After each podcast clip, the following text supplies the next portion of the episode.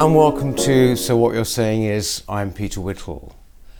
Now, cultural history is very much on the front line during the culture wars we've been seeing over the past few months. So I'm delighted that this week my guest is the author Dr. Philip Kiszely, who lectures in cultural history at the University of Leeds. Uh, Philip, thank you very much for coming. Oh, great to be thank here, Peter. Thank you. I want to start with one very particular thing. You wrote uh, an article for Spiked Online recently. Yeah. And it was about the statue situation, Yeah. which obviously we're very preoccupied with here. But you said in it towards the end that we were at a sort of tipping point. Yeah. Can you expand on that a bit? Well, um, I think what I was talking about in the article was the idea of history and actually what history is, and simplistic heroes and villains versions of history, which I think throughout the summer we got, which were you know uh, narratives which were which were racialized, which were identitarian, which were about dividing people rather than kind of uniting people. And it feels as though we've come to a point, I think, in discourse uh, and, and in intellectual thought generally, as well as the, the, the, the, broader culture, where we either stand up against that and say, actually, this is just too simplistic. This isn't our history. This isn't what what our history is all about. Yes, we had the evil of slavery, but we also abolished slavery. Um, yes, there's Colston, but there's also Wilberforce. So the uh, the history of Britain is is is a complex and, and multi-layered narrative. Um, if we emphasize that that's the case, and, and if we take on this this this simplistic narrative, this identitarian narrative, then I think we can push back, and, I- and I think we can say, you know, there, are- there are more and more people doing it. There are more and more people saying, "What? What? Hang on." You know, yes, we've we've had this this this identitarian kind of discourse for a long time, but it is simplistic. Uh, but it's not only simplistic. I think people are beginning to see for the first time, well, that it's doing more harm than good. You know, if you racialize everything uh, in the name of anti-racism, you get racism because people are obsessed with race. Hmm. If you tell white people that they're inherently evil because of the color of their skin or their history, which is linked to the color of their skin, then that can't be good in the long run. Hmm. So I think these identitarian tropes, these identitarian nar- um, don't get me wrong, they're they're incredibly, you know, deeply embedded in, in, in our young people and in, our middle aged kind of people as well. Um, they're there. But people are beginning to question them, I think, in a way in a way that they haven't done before. Um, and I think they're thinking about racism and, and how to deal with racism in different ways. I don't think people have got the answers yet. Okay, because you know, if, if, if I was coming on here and saying, well, I, you know, I've got the answer to racism, um, you, you you know, it'd be it'd be it'd be fantastic. But you know, uh, I think people are thinking, well, actually, this isn't working.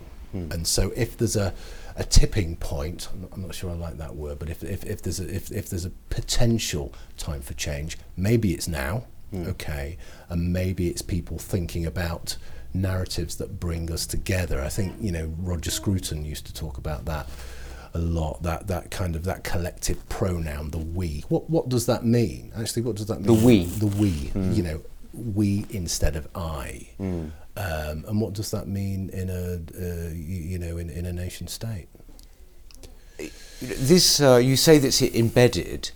Uh, it certainly is. It seems to be intensifying, though. I mean, in your academic career, have you seen it become more more intense? It's always been there. Um, it's in in you know I um, I started my degree in the uh, the mid '90s, the early to mid '90s, and then I did an MA and then I did a PhD. Um, I've always been involved with, with culture and, and the performing arts and, and, and acting, theatre, television, film. I, th- That's that's that's kind of my area. Um, it's it's always been there. um, because that was the, the, the, period when it when it when it developed really. I think the, the, the key book that other people I think other people have come onto this show and talked about is is Judith Butler's Gender Trouble, but there are others as well. Uh, I think that came out in 1990 or 1991. So that was at the time when this this kind of thought the, the, these kind of ideas were emerging. But they, I mean, they've been around in kind of various forms since the 60s, I think, mm. really but they didn't have they didn't have the kind of currency they've got today and they didn't have the force that allows them to take everything else out and obliterate you know everything that, that, that stands in their way um, so um, when I started teaching, which was around about the 1999, yes, these ideas were there, and, and, and, and some of them were quite useful. But as time has, has gone on, you, you, you get the sense, and it's not just in academia, it's in, it's in, it's in the broader culture as well, mm. that these ideas have not only kind of expanded and become dominant, they're now actually sacrosanct. Mm. So if you, you know, if, if you I suppose like like we're doing now and like you always do on this show, if you take on the identitarian kind of narrative, then then you then you're you're, you're placing yourself outside of the mainstream now, which is ironic because these ideas started mm. as uh, as radical ideas, uh, as as ideas that, that that that were different. They still characterize themselves as radical ideas, but they are actually very much the mainstream, as, as, as we see, and again, as, as other people have said on this show. You know, it's, it's part of business, it's part of finance. Yes, it's part of education, it's certainly part of culture, but it's generally part of everything, everything we do now. Uh, we think in identitarian terms. So, yes, it's, it, it's become much stronger, it's become a force that is wielded often in a very cynical way. Um, How do you mean cynical? Well, I mean, if you if you if you know if, if you kind of if you don't toe the party line in in, in, in some of these ideas, then um, then then you get cancelled, and we see that all the time. Now, I'm not talking about we all want equality and we all you know we all dislike racism and we all think black lives matter. I've never i've never met anyone who doesn't. It's not that. We all agree on that. We're all on the same page. The problem is the method. Mm. the problem is you're not allowed to speak because you're a, a, a, a, white cisgendered male and da da da da da. And i'm not allowed to speak because i'm the same you know and, and i have all of this privilege that puts me on the debit side of the ledger, whereas other people have victimhood points that, that, that you know and it's yeah. and it's this kind of mm. moving up and down mm. um, which is used really cynically that that idea of privilege and victimhood is used cynically i mean we've seen just in the last few weeks we've seen um, the academic in america who was who was claiming you know black ethnicity um, mm to white a white person who's a white person yeah, was, yeah. Was, was claiming black ethnicity and and and and and, and performing this, mm. um, and you know, and you have to ask yourself why. You do, what, what, when uh, in your particular discipline, mm. I mean, or actually in the academic world generally, what has been the effect? If you do not entirely go along with it, if you make it known that you don't go along with it, I mean, we're hearing more and more stories of academics coming under attack, mm. uh, either from the students mm. or indeed, you mm. know, from their fellow academics. I mean, mm. is this something you've experienced? I mean, or you know, or or do you feel, uh, you know, in your particular approach to these things, in your beliefs, that somehow, you know, you're besieged, you're that you are alone? It's a really good question. Um, I could give a really simplistic answer. Um, I'm not going to. Um, I don't feel as though I'm alone. Um, I don't feel as though I'm besieged, but I do feel as though my approach to history, my approach to culture, uh, my approach to the performing arts is a an approach that is a, a kind of minority approach. So the way I deal with history, I kind of do not engage with identitarian jargon at all, and so um, the, the the the currency of of academia is is the peer reviewed journal article essentially that's what we The do peer reviewed journal. peer reviewed journal articles. So, you know, we, we, we write journal articles, that's our research. We present our research in journal articles and books. And, and yeah, I mean, um, my peer reviews um, come back glowing, obviously. But, uh, you know, when they do come back, they, um, they tend to say this is refreshingly free of jargon. Right. So that tells me a couple of things, Yeah. right? That tells me that, okay, I'm doing something different, but it also tells me I'm not the only one and I'm not the only one who appreciates this. So I'm in a minority, certainly, but I think there are lots and lots of other academics out there who feel the same, who feel that, you know, maybe there are other ways of, of looking at culture, maybe there are other ways of looking at relationships between the sexes, uh, looking at uh, race and ethnicity, uh, looking at sexuality, and, and, and doing all of those things because they're all interesting things. We're not going to stop looking at them, but if we look at them in different ways, then who knows, it might be more productive.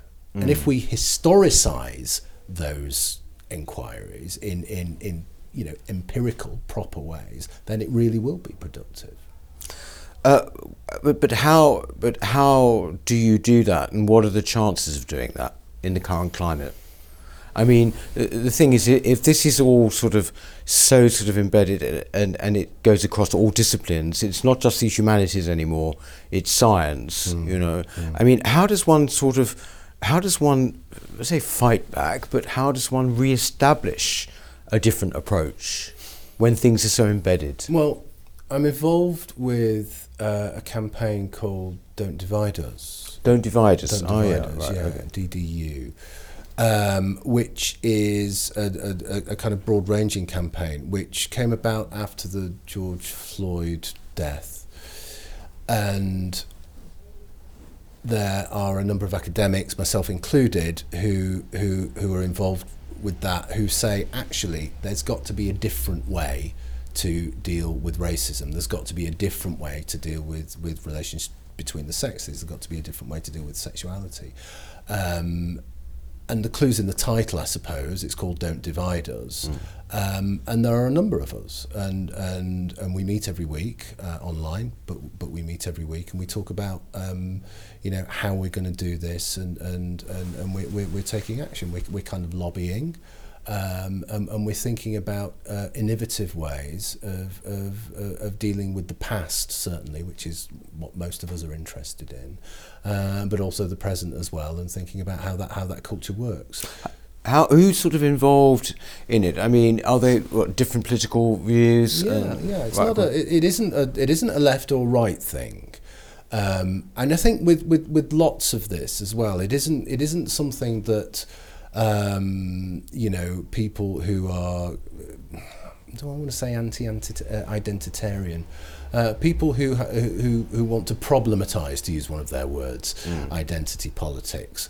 Um, many people probably think, oh well, they're they're they're right leaning, and, and and maybe lots of them are, but there are lots of people from the left as well who find the idea that um, you know uh, you're only allowed to talk about your lived experience. Yeah, well, what is lived experience? Well, What's it? What's unlived experience? Isn't that the very nature of experience? You know, lived experience. It, it, it's it's this idea of standpoint, isn't it? So Yes. I think it relates in a way, without getting kind of too complex, it relates to the idea of categories of knowledge being broken down in a kind of postmodern way. And so if you, you kind of take knowledge as being relative, okay, rather than absolute, and truth as being relative rather than absolute, then the idea of lived experience is as po- is as important as anything else. The idea of the subjective becomes really quite important.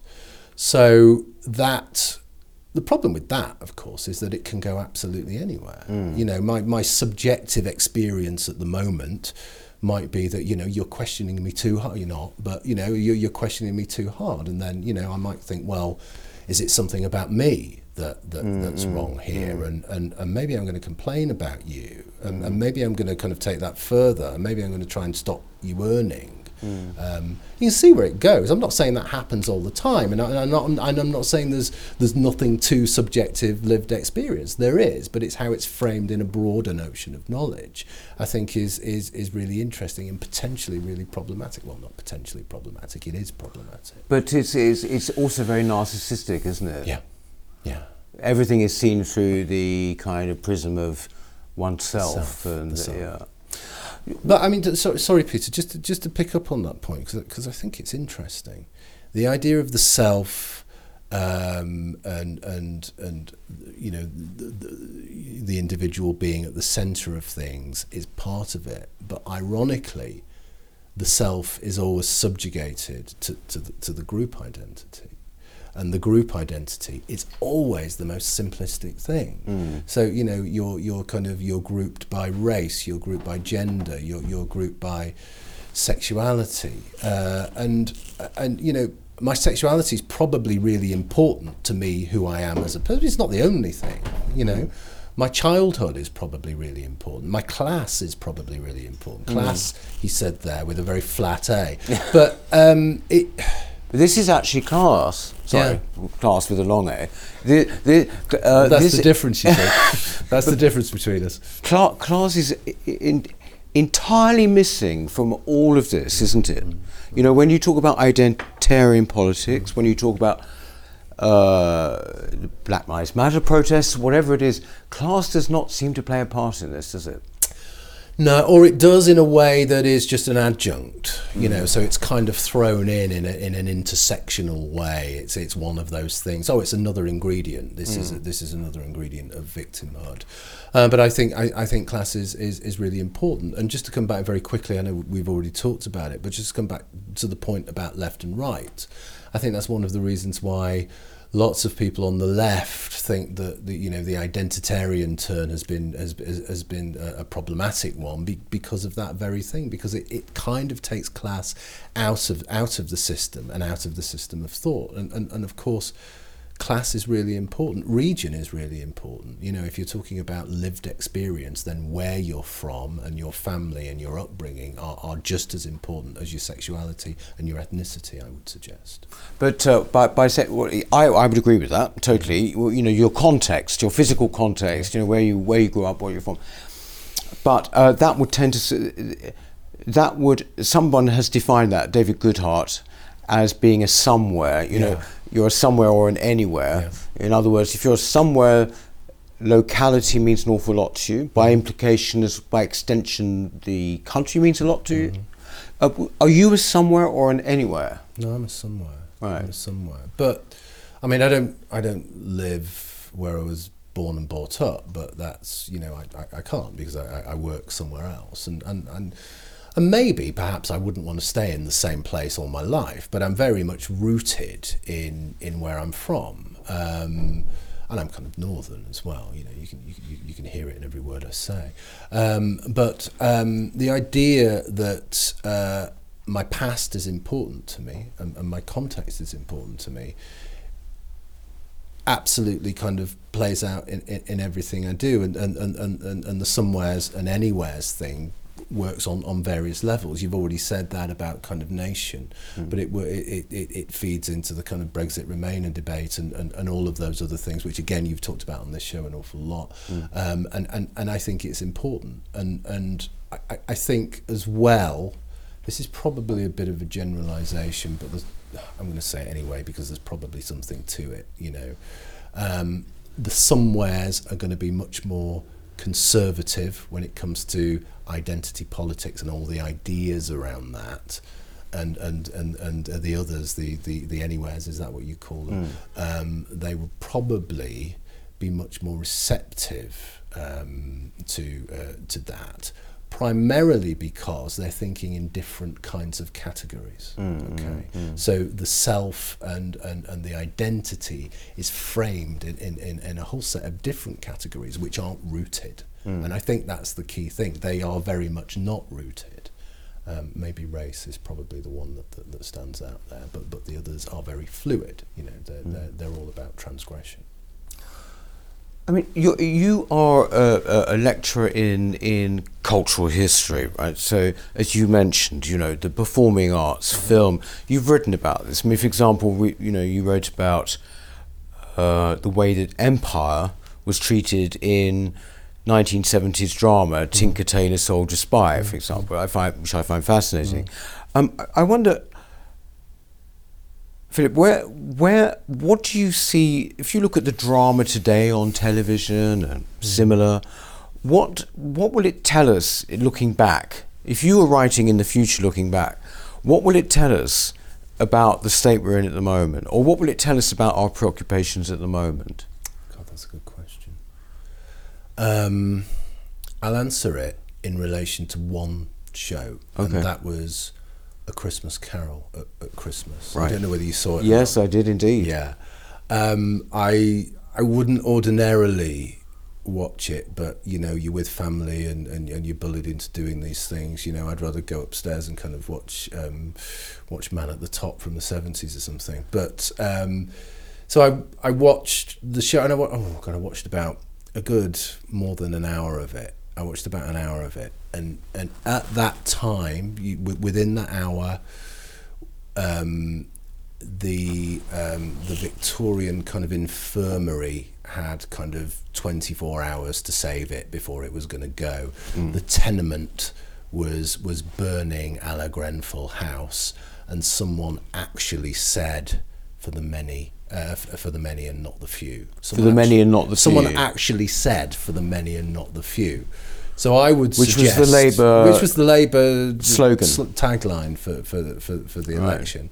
So I would suggest that tells you everything you need to know. It's we we we have this kind of um, dra- not all drama, but but lots of drama. The the the the, the, dra- the kind of drama that I've that I've just illustrated is almost like a kind of um, a bad writing workshop for for, for second rate wokeness Yeah. um, and and and there's a sense that all of these things are just shoehorned into everything, and so eh, if there's you know political dramas, then then they're from a very definite perspective. If there are historical dramas, they're not really about the past. Now the um, the the historian um, E. H. Carr said great history is is as much about the present as it is about the past.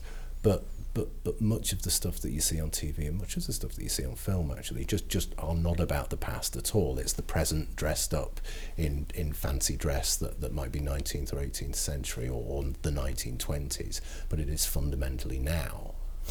I think people do feel that. I mean, you feel when you're watching BBC drama now, or actually most drama, that in fact you're getting a certain message. I mean, with Christmas Carol, I thought that was a sort of landmark in that way for the reasons you've just said, but there were also other things about it. I mean, Scrooge himself was no longer just a curmudgeon. He was sort of like an arch capitalist. Uh, they dragged in the. Uh, the collapse of a mine. Um, Bob Cratchit's family were mixed race, uh, you know, and, and it was just about everything. And you look at it and think, surely, um, if you write that if you want, but just don't be a parasite on someone else's work from the past. I mean, I mean, I mean, there is that, and that's, I mean, that's a really, really good point. But, but, but the other point is, and this feeds into lots and lots of research, and, I, and I'll give you an example in a minute. But the other point is, it's kind of quite boring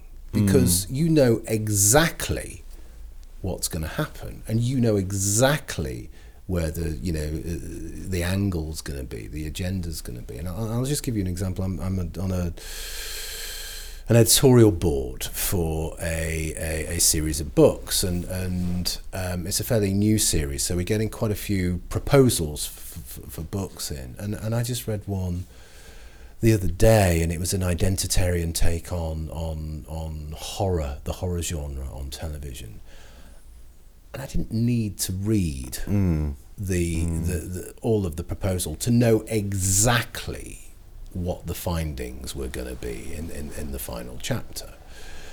So there's a sense of okay, you're going to do all of this research, but really, you know precisely what your findings are going to be. So there's, there's there's not a huge amount of point in doing the research. Research should be a, a, a you know, it's, God, it's a hideous cliche. I shouldn't say it really, but a voyage of discover, discovery. You're looking for new knowledge.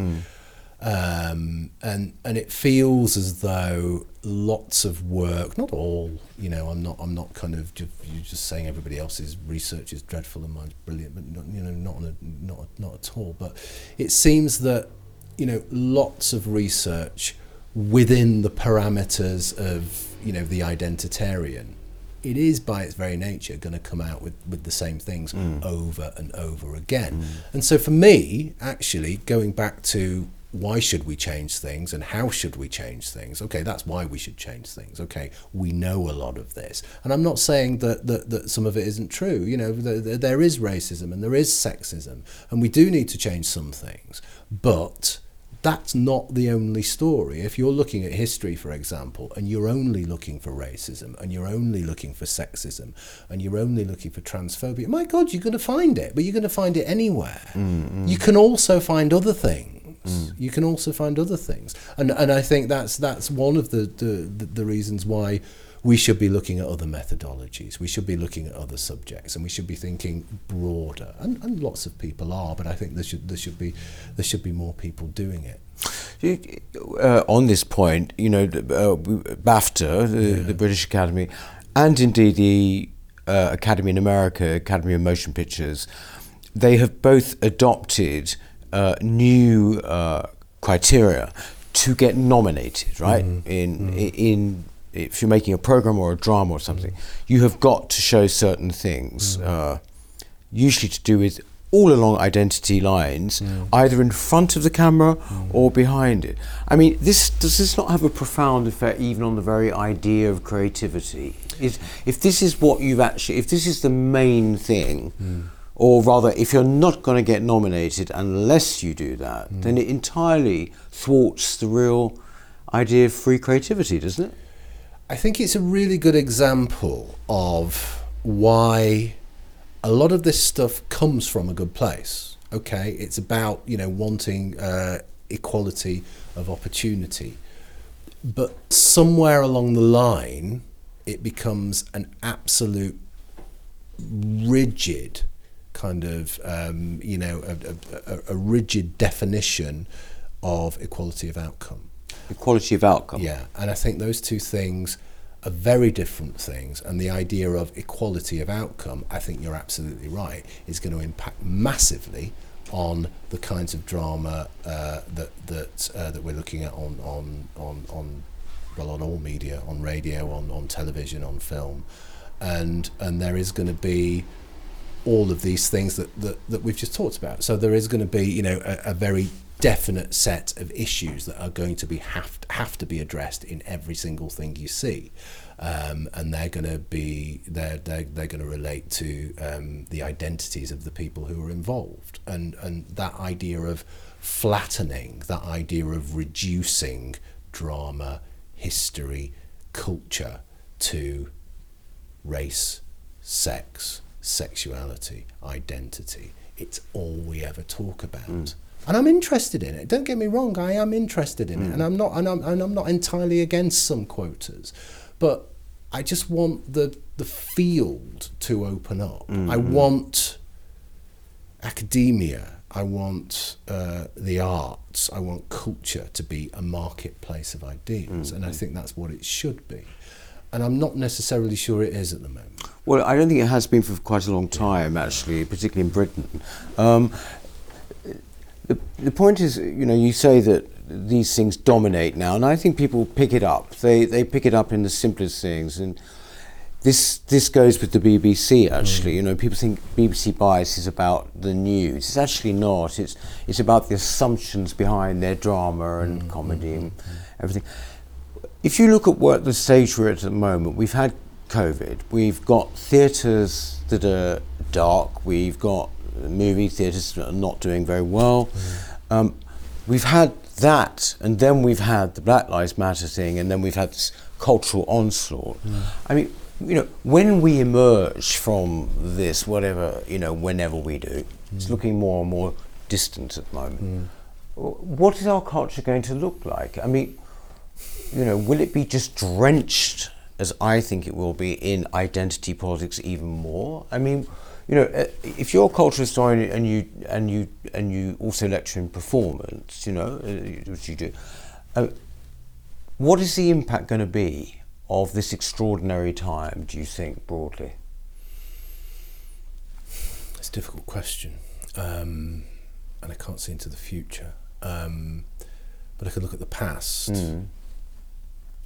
And what I thought when this started, and I think you know, I think lots and lots of other people thought this, and I think Douglas Murray's even come on this show and said this that with COVID, with something potentially so huge and game changing, all of this stuff would go out of the window. And it didn't. You know, I think I think people have hunkered down, and, and, and, and the identitarian impulse has, has, has become even stronger. Um, I, I would suggest. Um, I think we're going to spend an awful long time coming to terms with COVID in various ways. Um, mind you, having said that, I would have said at the beginning of this year, I would have said there's going to be an awful lot more about Brexit. But COVID came out of nowhere. So there are always lots of kind of, you know, ifs and buts around this kind of thing. But we're going to spend an awful long time coming to terms with COVID. But if the last few two or three months are anything to go by, we're going to come to terms with COVID as COVID in relation to sex, COVID in relation to race, and COVID hmm. in relation to kind of gender. Hmm, hmm. There are lots and lots of other stuff in between, which arguably is probably more important in terms of the culture at large, what is going to happen there. And my guess is very few people will take that on. Hmm. Because that's actually really, really complex, hmm. right? How how are we going to kind of interact with each other in a year's time when for the let's say for for, for, for, for most of, of, of, of the, this year we've been um, we've been interacting primarily on screen. Mm, That's mm. really going to impact on, on our relationships with people, on our relationships with places. I mean, we're in central London here, and I just walked through central. London. It's still quiet. It's still quiet. Oh, it's like a ghost town, Yeah. actually. So mm. All of those things which which relate to culture, which relate to the economy, but which relate to us as people and us as three-dimensional living beings are really important things to come to terms with. And and my fear is that we're just going to go down the same old rabbit holes again. Um, and so if you ask me what's going to happen, I think that's going to happen. But then also, it's the saying is, "Go woke, go broke," and this is the problem: is that if people do this sort of more and more, that basically the arts will gradually make themselves kind of irrelevant. You know, the performing arts. Is that there is a problem there, isn't there?